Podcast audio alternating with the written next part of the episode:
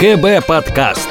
Подкаст Кати Кондратьевой и Сергея Болесова, которые уже больше восьми лет развиваются в онлайн-образовании и никак не остановятся. Всем привет! С вами КБ Подкаст и его ведущие Катя Кондратьева и Сергей Болесов. Мы продолжаем разбираться с онлайн-обучением. В прошлом выпуске мы обсудили, кто такие продюсеры курсов, чем они занимаются и как найти толкового.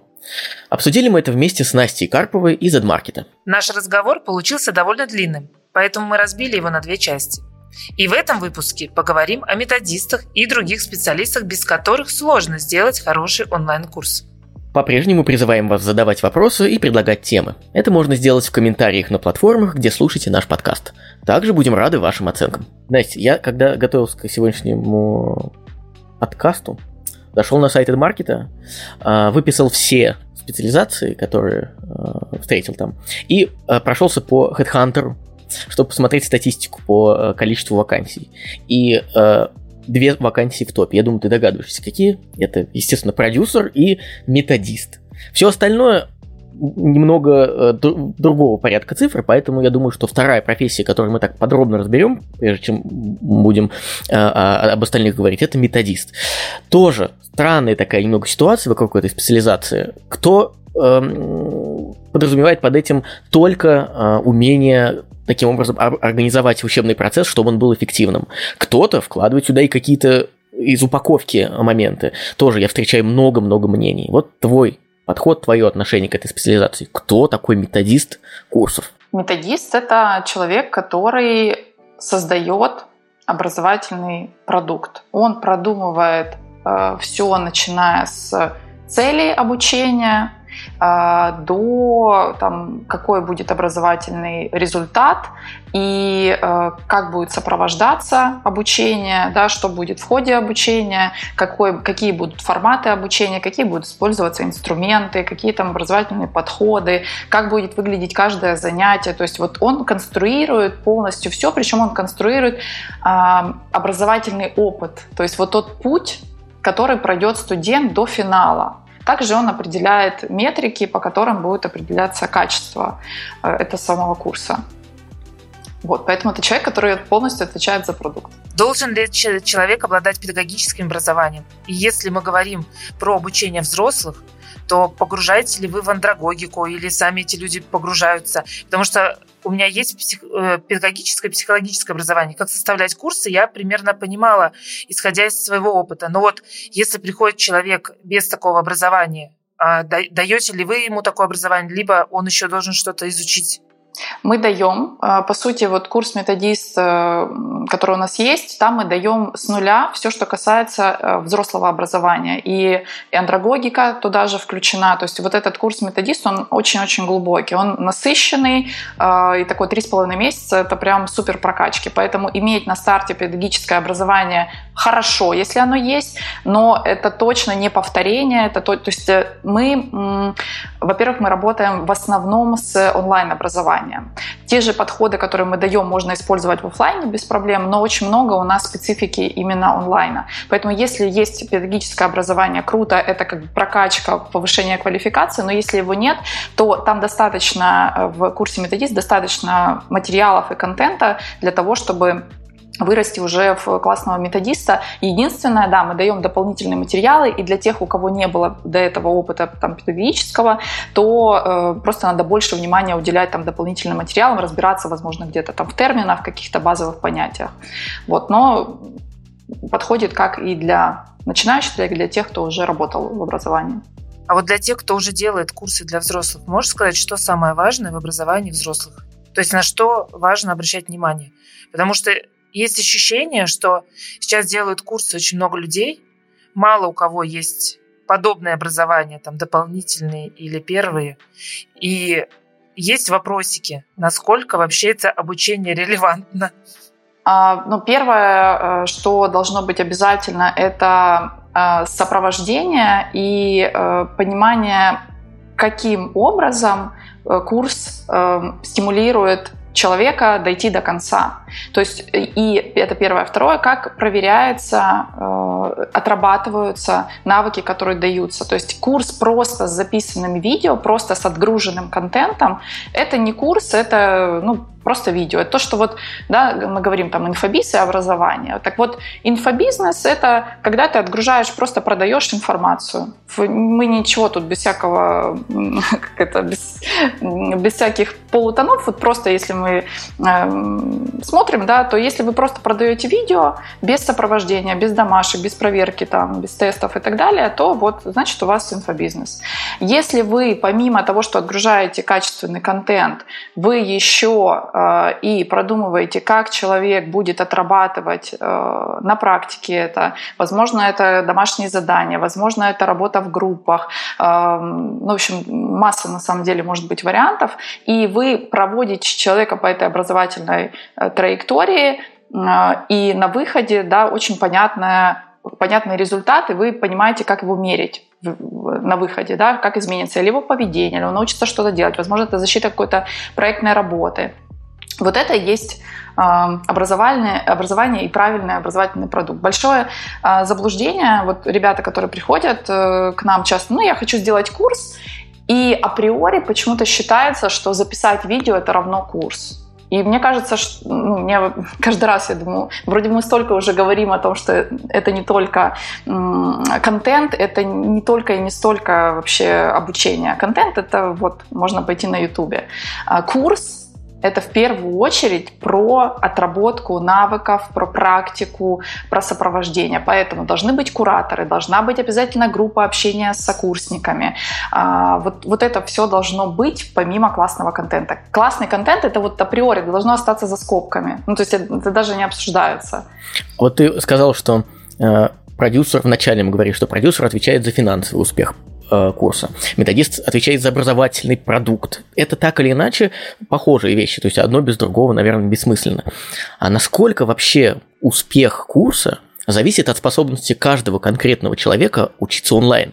Потому что когда курс разрабатывается, ведь многие э, берут за такую идеальную фигуру, идеальный портрет целевой аудитории человек, который уже вроде бы как умеет учиться онлайн. Но это ведь далеко не всегда так. Кто-то, в принципе, э, только офлайн всегда учился, и для него это первый онлайн-курс. А для кого-то, у кого-то какие-то особенности восприятия информации, и онлайн, может быть, вообще не подходит напрямую влияет, конечно же. И часто и мы в том числе, и все, кто занимается образованием, сталкиваются с тем, что на входе часто люди ну, элементарно не могут разобраться или в платформе, э, вообще куда что загружать, как там делать домашнее задание и так далее. И они часто этого пугаются, либо долго разбираются, чувствуют себя некомфортно и э, ну, просто перестают учиться. Поэтому задача, эм, и мы опять же да, этому тоже учим методистов, что приходят, заходят очень разные люди. И вот да, ты на старте сказал, что э, мы когда эм, создаем курс, мы смотрим на некого идеального клиента. И вот первое, это ключевое заблуждение, мы должны смотреть не на виртуального какого-то э, клиента, да, сборный образ идеальный, а на реального. Мы проводим каздеп, мы видим реально этих людей, мы смотрим, там, как они, не знаю, не могут подключиться в Zoom и так далее, и мы понимаем, что, допустим, для этой целевой аудитории вводный должен быть обязательно занятие и урок, который человека погружает э, в то, как, я не знаю, создать Google документ, э, как мы включаем э, вебинарную комнату и так далее. У нас, допустим, в курсе, вот реально, я проводила когда-то вводные занятия, я в прямом смысле говорю, друзья, мы домашние задания выполняем в Google Доках, а теперь я показываю экран, показываю, как шарить документ в Google Доках, что это такое. И прям вот целый даже кусок в вводном занятии мы уделяли тому, чтобы помочь тем, э, кто еще не работал никогда с Google Доками или с другими вопросами, мы помогали в прямом эфире. А, дальше мы там создали кучу инструкций. В общем, это действительно задача, это действительно проблема, с которой сталкиваются, и это то, что нужно решать в первую очередь, иначе действительно будет страдать, будут говорить, что тут невозможно учиться, все очень сложно, но когда ты начинаешь разбираться, то это вопрос просто вот привычки, умения учиться действительно. Я вспомнил случай сейчас, Катя, секундочку, э, когда я в натологии вел э, курс по лендингам, по созданию лендингов э, на Тильде. То есть это аудитория около маркетинговая такая. Уж казалось бы, далеко не люди первый раз с компьютером столкнувшиеся. И то там домашки тоже были на первом занятии в Google Доках, и то приходилось показывать скринкастом, как вот да, ссылку там расширить доступ и так далее. Так что да, я прям понимаю. Когда ты работал в нетологии, мне кажется, единицы вообще знали, что такое Google Doc и как с ним работать. Вот ты меня, конечно, динозавром представила, да. Нет, просто, э, чтобы ты понимал, мы сейчас продолжаем показывать, как это делать. Ну да, да. Поэтому, да. Короче, мы не делаем из этого э, проблему, мы просто, это задача, одна из задач э, курса, Конечно. понять, насколько аудитория готова и подготовить если не готова. Это интересно, вообще в целом, это очень круто видеть своего клиента таким, как он есть не создать нечто очень крутое, очень классное. Часто вот я хочу сделать курс, там будет это, и там анимация, и какое-то супер видео. А часто это вообще никому не надо. Людям бывает достаточно, я не знаю, скринкаста, записанного видео с телефона, им другие ценности нужны. И для того, чтобы понять, что нужно нашей целевой аудитории, с ней надо быть в очень близком контакте. И тогда э, это просто становится как бы задачей, да, когда тебе прилетает какой-то негатив, ты встречаешься с этим человеком, особенно на старте, ну, я буквально с каждым э, недовольным клиентом встречалась, и мы садились в зуме, и я пыталась понять вообще, как мыслит этот человек, что ему нужно. И вот из этих разговоров рождаются вот такие решения, ну, типа там, да, записать скринкаст, как пользоваться Google Доком или что-нибудь в таком духе. И вот это классно, вот это, вот этот челлендж, это вот тот процесс по постоянной доработке э, продукта. Вот, да, важный еще момент, что есть такое заблуждение, что мы можем однажды сделать образовательный продукт, да, вот сейчас нам там месяц, полтора-два, запускаем и зарабатываем на нем деньги. Э, нет, это постоянное образование и создание образовательного продукта – это вообще такая перманентная задача. Почему методист вообще существует всегда в проекте? Да, он, казалось бы, он создал курс, ну и все, и дальше мы его продаем. Нет, методист все время отслеживает обратную связь и постоянно дорабатывает продукт. А вот хочу продолжить вашу тему про результат. И если э, мы видим, что есть заказчик, который в поисках либо продюсера, либо методиста, то с кем стоит работать дальше именно специалисту, методисту или продюсеру, э, под какую задачу имеет смысл вписываться, то есть какая задача более адекватна, какая неадекватна. Потому что вы проговорили, что классно, мы смотрим доходимость, мы смотрим а, сколько людей дошли, прошли курс до конца, сколько выполняют домашки и так далее. Но если мы посмотрим на рынок в целом, когда кто-то говорит про курсы и записи онлайн-курсов и прочее, все говорят про деньги. И вот как бы хочется понять, когда мы говорим про деньги или а, про что, кроме денег, мы еще все-таки говорим. То есть как посмотреть самому специалисту, что этот, например, заказчик неадекватный, потому что ему важны только деньги. Как с ним провести, возможно, там эти переговоры, или там как договориться о том, что помимо денег еще вот это важно. Потому что есть ощущение, что заказчик настолько глубоко не в теме, что и плюс он хочет определенного результата, что, возможно, для него все эти доходимости как бы не вариант. Ну, знаете, на самом деле тут под каждого заказчика есть свой исполнитель. И когда вы знакомитесь со своим заказчиком, со своим экспертом, то э, как раз э, задача да, продюсера позадавать максимальное количество вопросов для того, чтобы понять вот это вот матч, да, совместимость. А, есть эксперты, которые только про деньги, и совсем да, не про контент. Но есть и продюсеры, которые готовы брать таких э, ребят. И ну, мы от этого никуда не уйдем, это, ну, это жизнь. Да? Другое дело, что мы, а, как Эдмарки, да, работаем над тем, чтобы выпускать тех продюсеров, которые а, ну, хотят заниматься, понятно, зарабатывать деньги, но в то же время делать классные образовательные продукты, но вот тот социальный социально в том числе э, влиять на э, окружающий мир. Поэтому когда продюсер, если, если для продюсера важны не только деньги, он встречается с экспертом и задает очень много вопросов про сам продукт, про его экспертизу. Он просит, просит переслать э, там, материалы, которые есть, отзывы там, клиента. Возможно, пока эксперт еще не э, преподавал, но, возможно, он уже кого-то консультировал. И э, эти все вопросы, э, ну, на самом деле, вот буквально недавно, недавняя была ситуация, э, когда пришли, пришли на консультацию студенты, э, мои две девушки, и они работают как бы в паре продюсером у эксперта. И ситуация была такая, с которой они пришли. Он говорит, вот вроде все было нормально, мы заключили договор уже, подписали даже договор, мы начали работу, А сейчас оказалось, что у нее нет вообще ничего э, в плане э, контента, она не может прислать программу там уже месяц. Э, мы, когда начинаем задавать ей уточняющие вопросы, мы вообще, она не прислала ни одного, мы не знаем теперь на самом деле, обладает ли она этой экспертизой. Более того, те подписчики, которые нам казались достаточными для того, чтобы продвигать в Инстаграме, оказались тоже накрученными да, и э, вот таких ситуаций на самом деле действительно очень много. И на входе, когда происходит первый контакт, надо не бояться продюсеру просить подтверждения экспертизы ну, самого эксперта для того, чтобы вот, да, не было вот этих вот э, пустышек. Ну, то есть, если мы говорим, отвечая вообще в целом на вопрос, если мы говорим про идеальную картину мира, э, то, конечно, и э, с одной стороны, да, мы говорим про деньги, и эксперт должен хотеть заработать денег. Это тоже важно, сейчас об этом скажу. Но при этом должно быть много увлечения продуктом и темой, которой ты занимаешься, и желанием да, там, нанести непоправимую пользу своей аудитории. А вот, да, хотела немножко прокомментировать про деньги. Когда у эксперта нет никакого интереса в деньгах, это тоже не, не очень классно, потому что в этом случае эксперт начинает э, часто резать э, предложения, связанные где-то с маркетингом. Да? Он начинает говорить, ой, нет, я такое не скажу в эфире. Ой, нет, это мы делать не будем. Э, ой, э, нет, это слишком э, креативный креатив и так далее. Да? Когда человек говорит, нет, мне не надо лишний миллион, пусть мы будем просто выглядеть очень прилично, красиво, но мы не будем пользоваться этими уловками там, маркетинговыми. Вот здесь тоже опасность, потому что с таким экспертом не получится активно расти и развиваться. Скорее всего, ваши какие-то предложения будут резаться просто из соображения того, что, ну вот, да, я так вижу, мы только про, э, про честность и добро.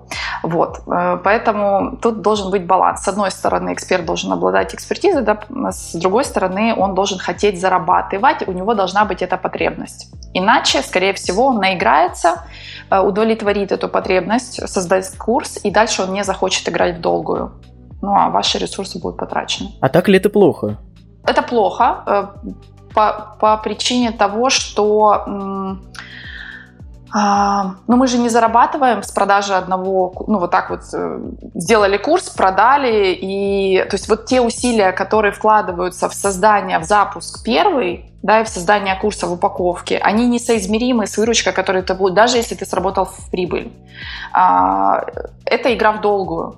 И поэтому, если у тебя эксперт сдулся на первом запуске, ну, скорее всего, это будет такой вот дисбаланс вложенных усилий, того, что ты на выходе получил, даже если вы там заработали. В общем, первые вот эти вот коммуникации, они крайне важны. Да. Чтобы понять, подходите ли вы вообще во взглядах на жизнь. Да, на взглядах на продукты, на деньги, да. Я сегодня выступаю как злой полицейский, докину еще вопрос. А если мы говорим вот о первых коммуникациях, а, то как себя может подстраховать эксперт, чтобы не оказалось, что вот эм, эксперт, который в поисках продюсера-методиста, что он всю, всю информацию отправил, там, возможно, воспользовались его там материалами или ушли с его деньгами. И как может себя подстраховать э, сам специалист, как вот в ситуации, которую ты рассказала. Потому что когда фрилансеры работают, они там а, либо 100% берут предоплату, либо 50 50, либо как-то еще. Вот э, в вашем направлении, как себя может подстраховать и эксперт, и специалист. Ну, договор, основной это договор. Э, понятно, но я уже проговорила про э, договоренности на входе, то есть чем больше вы зададите вопросов, чем больше вы прощупаете, просите каких-то доказательств, тем лучше.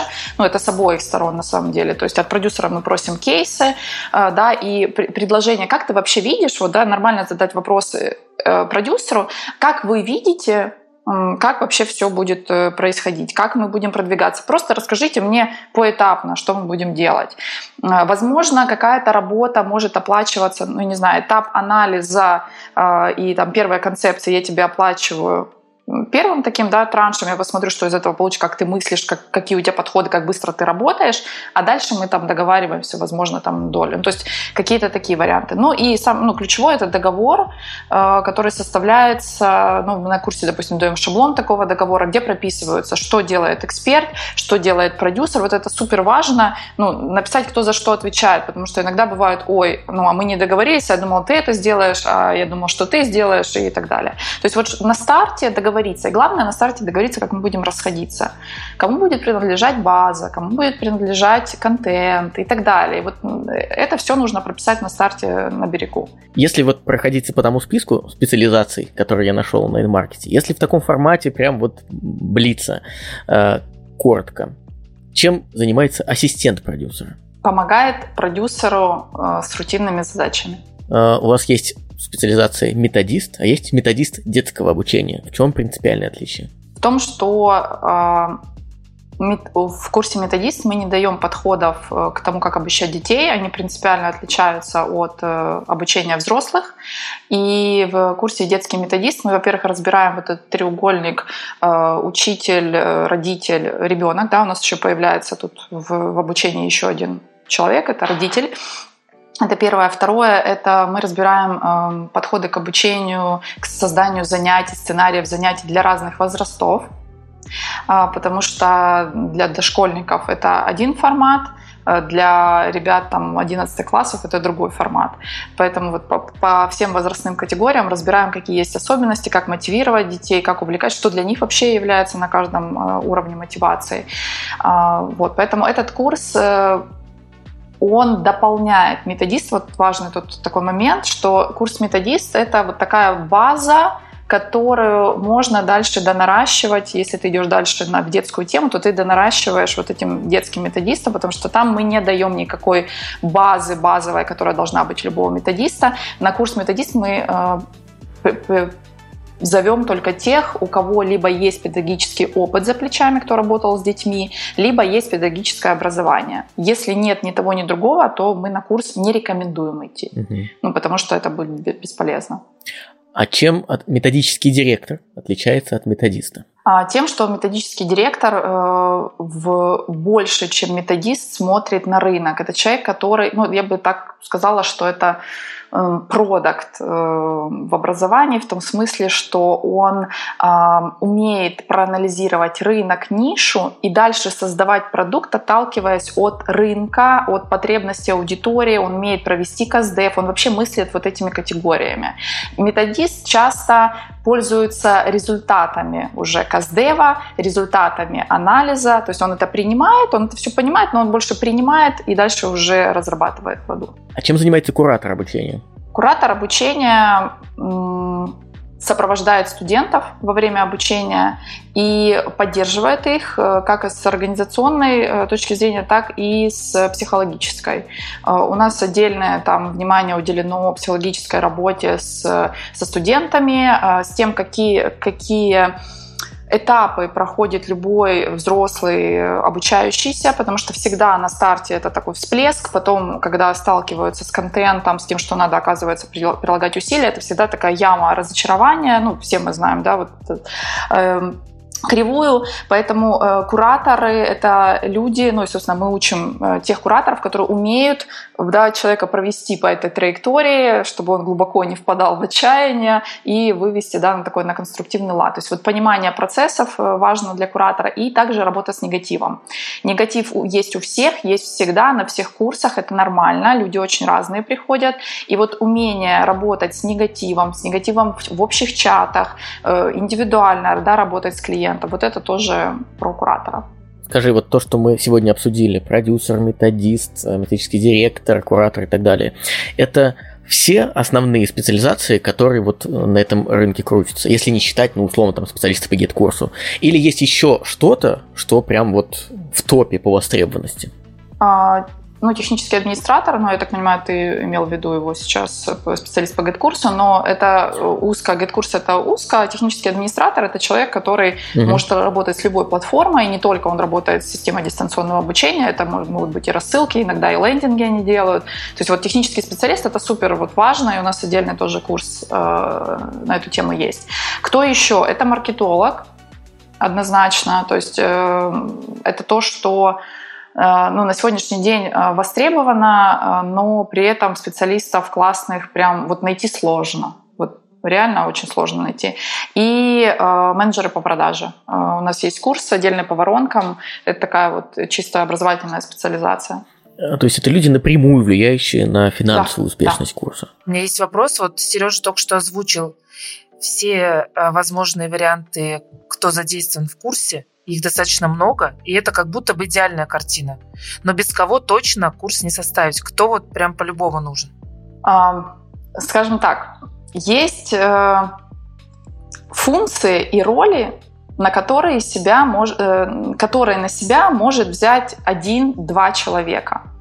А, то есть я не могу сказать, что, что мы э, точно сможем прожить без маркетолога функцию маркетолога может на себя взять продюсер. Поэтому тут правильно, наверное, говорить именно про роли. У нас даже есть такая карта ролей в образовании, возможно, вы ее встречали. Да, вот это про роли, это не про должности, не про людей. То есть на старте часто бывает, стартует проект, допустим, два человека. Это значит, что эти два человека, вот кто-то на себя берет роль продюсера, маркетолога и там технического администратора.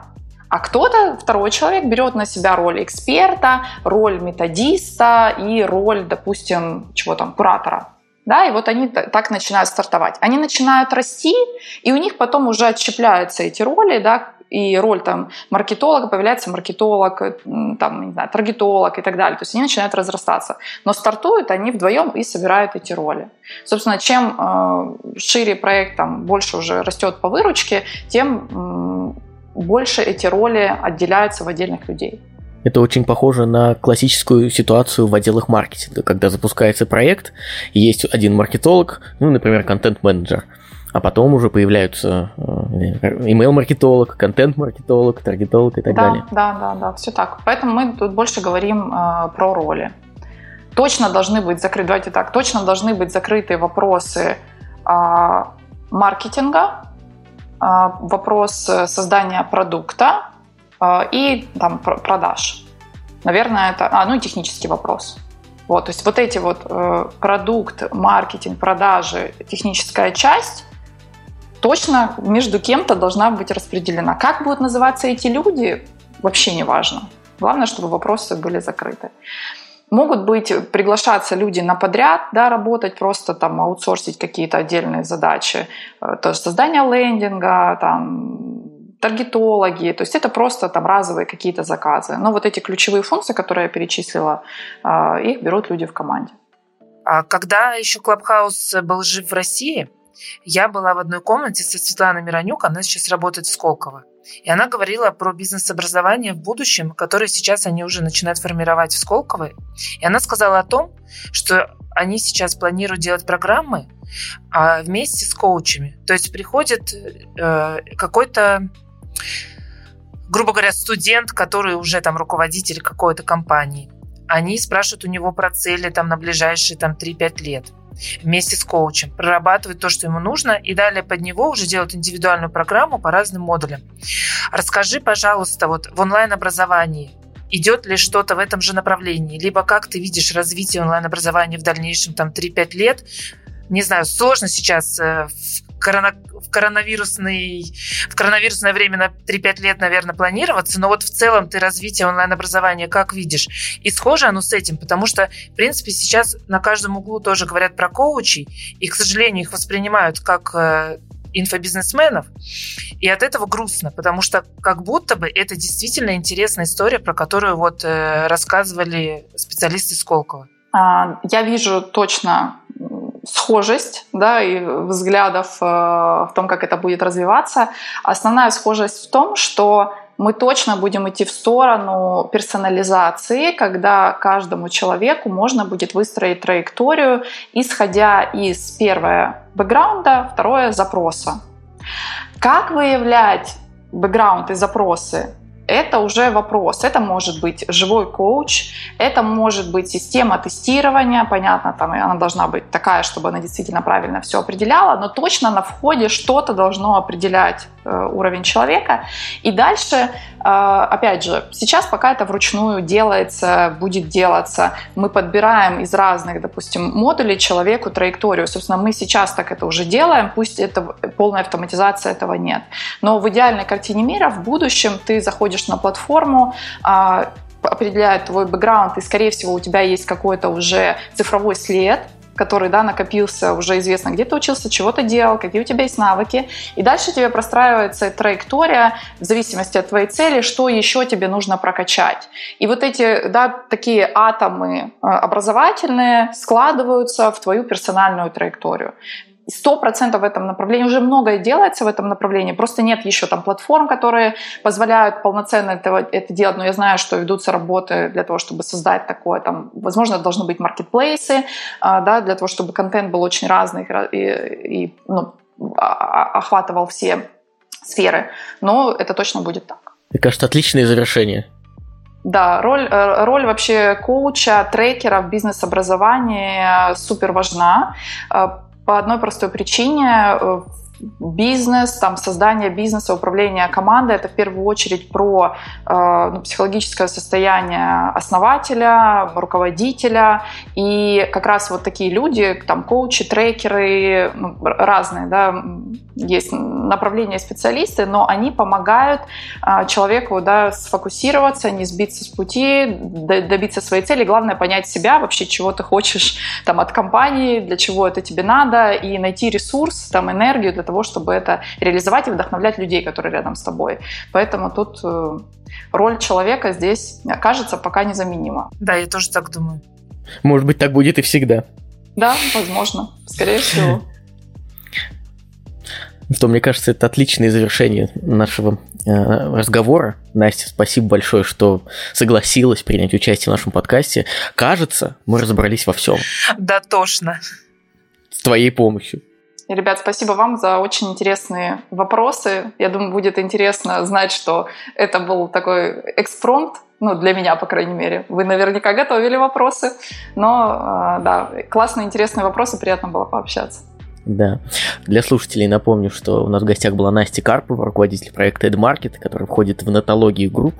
Это инкубатор специалистов в образовании. Если вам интересно развитие в одной из тех специализаций, о которых мы сегодня говорили, переходите на сайт, там есть вся информация. Не воспримите это за рекламу, это искренняя рекомендация хорошего продукта. Спасибо, что дослушали до конца. Это уже второй выпуск нашего подкаста, и нам важно получить от вас обратную связь. Добавляйтесь в друзья на Фейсбуке, ссылки есть в описании.